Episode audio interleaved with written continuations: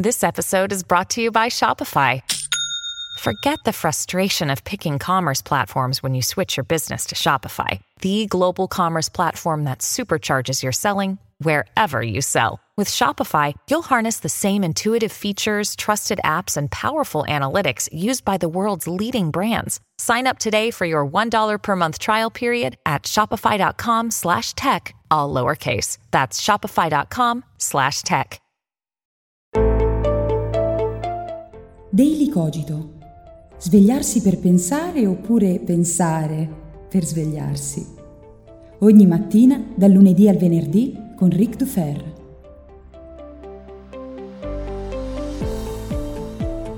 Buongiorno a tutti e bentornati qui sul vostro trastullo intellettuale e mattutino preferito. E aggiungo pure l'unico, visto che non penso che di mattina presto voi abbiate tanti trastulli intellettuali, vero? Io sono sempre Ric Dufer e bentornati a Daily Cogito. Prima di iniziare però un brevissimo riepilogo dei prossimi giorni. Domani sarò a Pescara per presentare l'elogio dell'idiozia. Venerdì sarò a Casalgrande, in provincia di Reggio Emilia, per lo stesso motivo. Poi sabato sarò a Milano per tenere una conferenza al Festival del Podcasting, non mancate, e il giorno dopo, domenica, sarò di nuovo a Milano per tenere il mio seminario a pagamento L'intelligenza idiota, che dura tutta la mattina dalle 9.30 alle 13 e si terrà al punto Tlon. Sotto in descrizione trovate il link con il calendario aggiornato di tutti i miei eventi. E lì trovate anche i link eh, dove è necessario prenotare, per esempio per il seminario di Milano bisogna prenotare, e tutte le informazioni utili per non perdervi nessun avvenimento. Quindi mi raccomando, non mancate, vi aspetto. Ma adesso veniamo a noi. E veniamo a noi con una bacchettata. Perché ragazzi, ma sul serio ci stiamo convincendo che il troll sia un genio? Cioè siamo passati dal don't feed the troll a il troll è colui che ne sa di comunicazione, di marketing e che è un genio della comunicazione. Ma che cazzo stiamo dicendo? Ma scusatemi, eh. Partiamo da un presupposto. Il troll è semplicemente un analfabeta che ce l'ha fatta. Un analfabeta che sfruttando i meccanismi dell'analfabetismo funzionale riesce a ergersi sugli analfabeti. Il problema qual è? Il problema vero è che tutti noi, in un certo qual modo, chi più o chi meno, condividiamo i meccanismi comportamentali dell'analfabetismo funzionale, chi in un settore, chi in un altro, chi preso dall'emotività, chi quando vuole mostrarsi razionale, chi quando parla di denaro, economia, chi quando parla di cinema, letteratura, insomma ci cadiamo tutti, quindi tutti siamo potenziali vittime del troll. Ma ciò non vuol dire che il troll che ce la fa sia un genio, perché io sto leggendo delle cose veramente incredibili in questi giorni e mi, trovo, mi, mi cadono le braccia. Fare il troll è una delle cose più semplici del mondo. Prova ne sia il fatto che alcune fra le pagine più seguite di Facebook, pagine del tipo mandiamoli tutti a casa o tutti i crimini degli immigrati o pagine come ci hanno rotto i coglioni.com, eccetera, tutte queste pagine di populismo orribile, di, di, di eh, insulti razzisti, eh, di giochi sui mm, bias cognitivi, cioè quelle cose che ci portiamo dietro perché siamo creature organiche e di conseguenza anche un po' stupidotte, tutte queste pagine molto solitamente sono, sono fondate e seguite da gente che di comunicazione non ne capisce niente.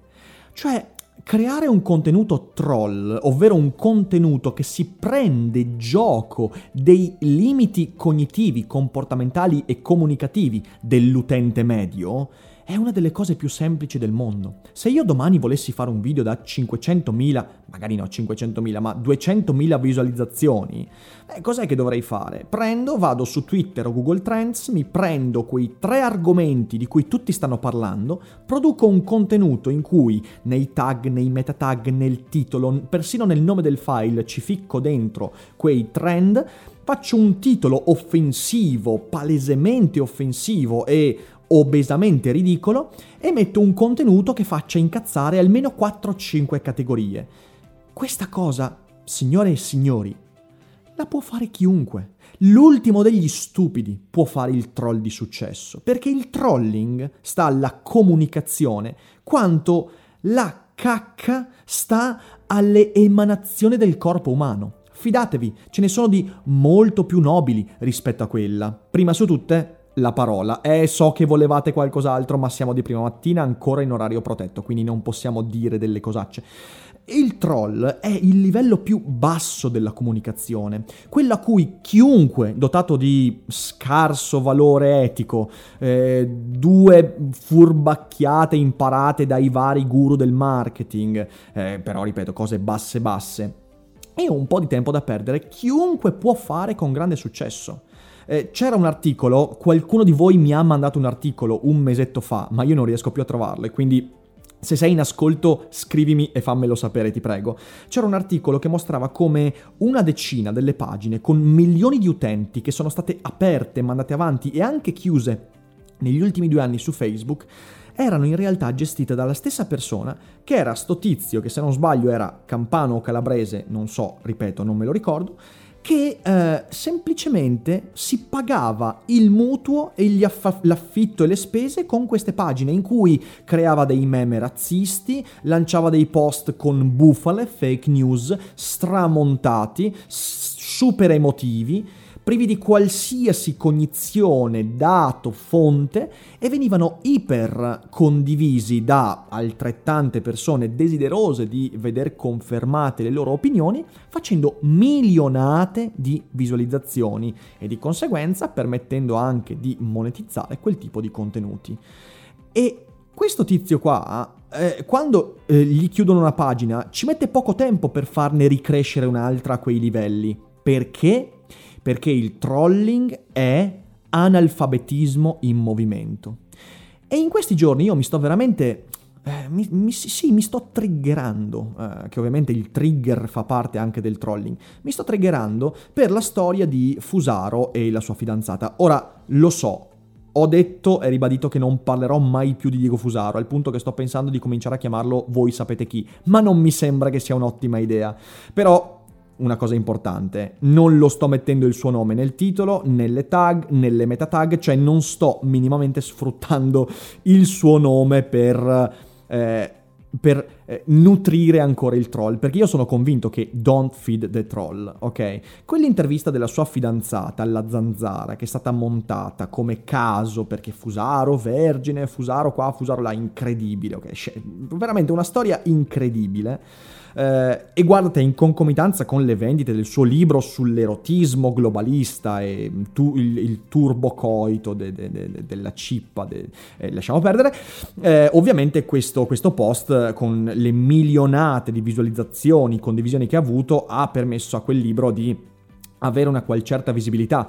Eh, si parla di molte migliaia di copie vendute, io non credo siamo a quei livelli lì perché non credo che quel post e quei contenuti abbiano uh, di conseguenza causato vendite del libro. Però vabbè, lasciamo perdere. La cosa veramente incredibile non è tanto che la gente condivide, perché la gente con 3G è scema su internet e molto spesso la massa si comporta in una maniera incredibilmente eh, analfabeta ed è proprio questo che fa la grandezza del troll. Ma mi sono stupito di tutte le persone che in realtà solitamente non credo parte di quella massa che attribuiscono a questa azione di Fusaro, che fosse o meno premeditata, eh, la genialità, genio del marketing, genio della comunicazione. Ma lo ribadisco, ma sapete quanto è facile creare quel tipo di contenuto e quel tipo di risposta? Ma davvero vogliamo un internet che calca quel tipo di, uh, di, di, di strada, strada facile, che fa uso non di comunicazione, non di informazione, non di pensiero critico, ma fa uso di emotività, eh, di sarcasmo di, rico- di, di, ritorno, di ironia fra le più becere, eh, di bias cognitivi fra i più bassi. Al punto che ci troviamo a dover elogiare questa cosa. È un po' la stessa cosa che succede con Salvini, ok? Io mi trovo un sacco di post su Facebook di gente che dice eh sì Salvini è quello che è, io non sono d'accordo, però cavolo è un genio della comunicazione, un genio del marketing, un genio... Ma genio de che?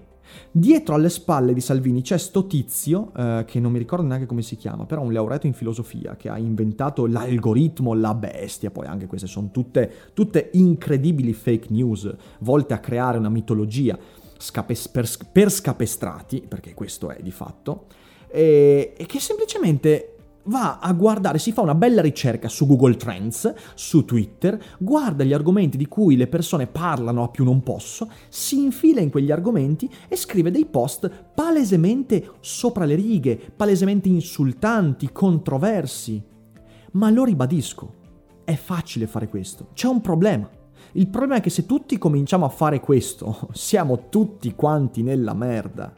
Non si può definire questo comportamento come geniale, da ammirare, da studiare. Non c'è niente da studiare nella comunicazione di Salvini, niente da studiare nella comunicazione di Fusaro, non c'è niente da studiare perché non c'è contenuto, c'è soltanto l'approfittarsi di un meccanismo che ci portiamo dietro perché siamo creature biologiche, che è esattamente il meccanismo che ci permetterebbe di rubare un lecca-lecca a un bambino, ridendo del suo pianto. Allora, voi davvero riterreste che c'è della genialità dietro a qualcuno che si approfitta di qualche intellettualmente incapace? Qualcuno che riesce a spillare soldi a una persona con un handicap mentale? Ma voi davvero, davvero direste che quella persona è un genio? Può anche avere la capacità di essersi infilato in quel trend, questo potrebbe essere tranquillamente affermabile, ma è ben distante dal dire è un genio, va studiato, va compreso, non c'è niente da comprendere in quello che succede, niente di niente, c'è soltanto da guardare e dire io non farò mai quella cosa lì.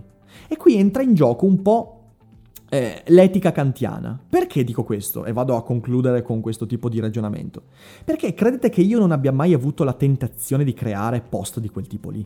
Ma lo sapete che quando io ho pubblicato l'elogio dell'idiozia da parte, avevo gli script per una serie di video in cui dicevo che quel personaggio, quell'altro personaggio, quell'altro erano degli idioti. E avevo tutto quanto progettato. Potevo metterlo nel titolo, fare incazzare un sacco di gente, eh, metterlo nelle tag, nei meta tag. Il mio libro avrebbe venduto il quadruplo se avessi fatto quella serie di video.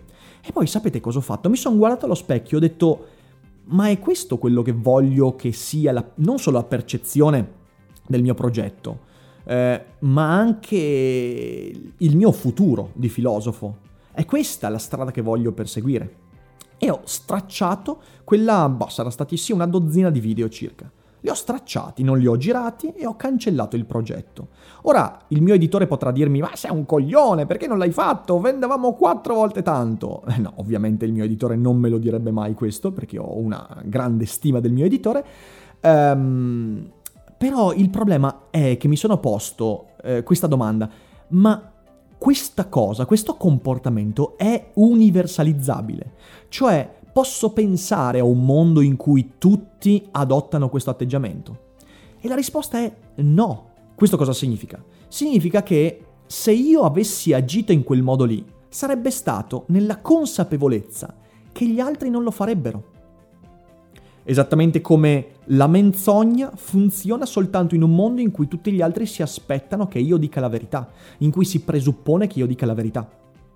Ecco, io credo che il mondo presupponga da me che io dica la verità, che io crei post di valore, di qualità, soprattutto in virtù del fatto che rivesto un ruolo, quello di filosofo dell'internet, che, che, che, ha, che ha ancora un suo significato. Per me ce l'ha un significato, forse per Fusaro no, non ce l'ha più un significato questa cosa, e tutto ciò che si vuole è vendere il quadruplo dei libri.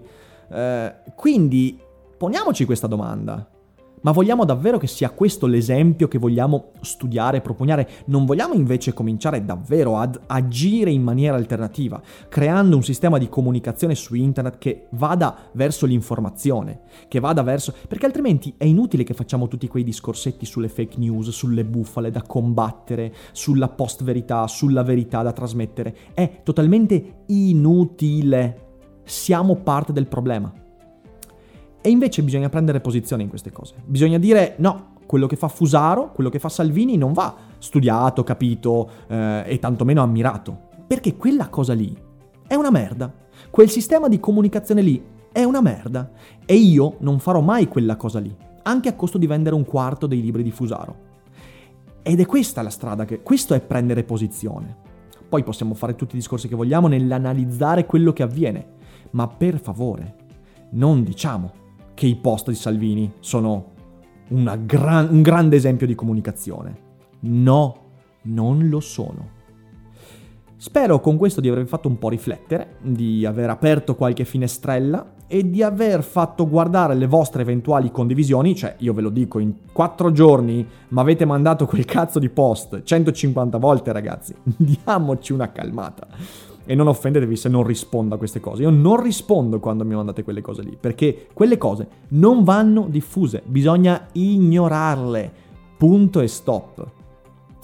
Eh, quindi insomma spero di avervi fatto riflettere un po', ditemi con un commento cosa ne pensate, eh, credo sia un tema estremamente importante, prima o poi lo tratterò anche su Philosopher So Good e prima o poi ne parlerò anche sul canale, ma non è questo il giorno, oggi è su Daily Cogito. Voi diffondete questo podcast, questo sì va diffuso, ma non perché sono io, ma perché c'è aperta una discussione, non mi approfitto dei vostri bias cognitivi e vi ritengo delle persone intelligenti, non vi ritengo degli analfabeti di cui approfittarsi. Eh, non vi sto rubando il lecca lecca né tantomeno eh, perpetrando del, dei crimini intellettuali. Eh, però ripeto, aspetto i vostri commenti perché mi interessa sentire cosa ne pensate. E cos'altro posso dirvi? Beh, posso augurarvi una buona giornata. Noi ci vediamo domani a Pescara e comunque ci sentiamo prima al mattino con il prossimo Daily Cogito. Buona giornata a tutti e vi abbraccio e vi ricordo che non è tutto noia ciò che pensa. I'm Sandra, and I'm just the professional your small business was looking for. But you didn't hire me because you didn't use LinkedIn jobs. LinkedIn has professionals you can't find anywhere else, including those who aren't actively looking for a new job but might be open to the perfect role, like me. In a given month, over 70% of LinkedIn users don't visit other leading job sites. So if you're not looking on LinkedIn, you'll miss out on great candidates like Sandra. Start hiring professionals like a professional. Post your free job on linkedin.com/people today.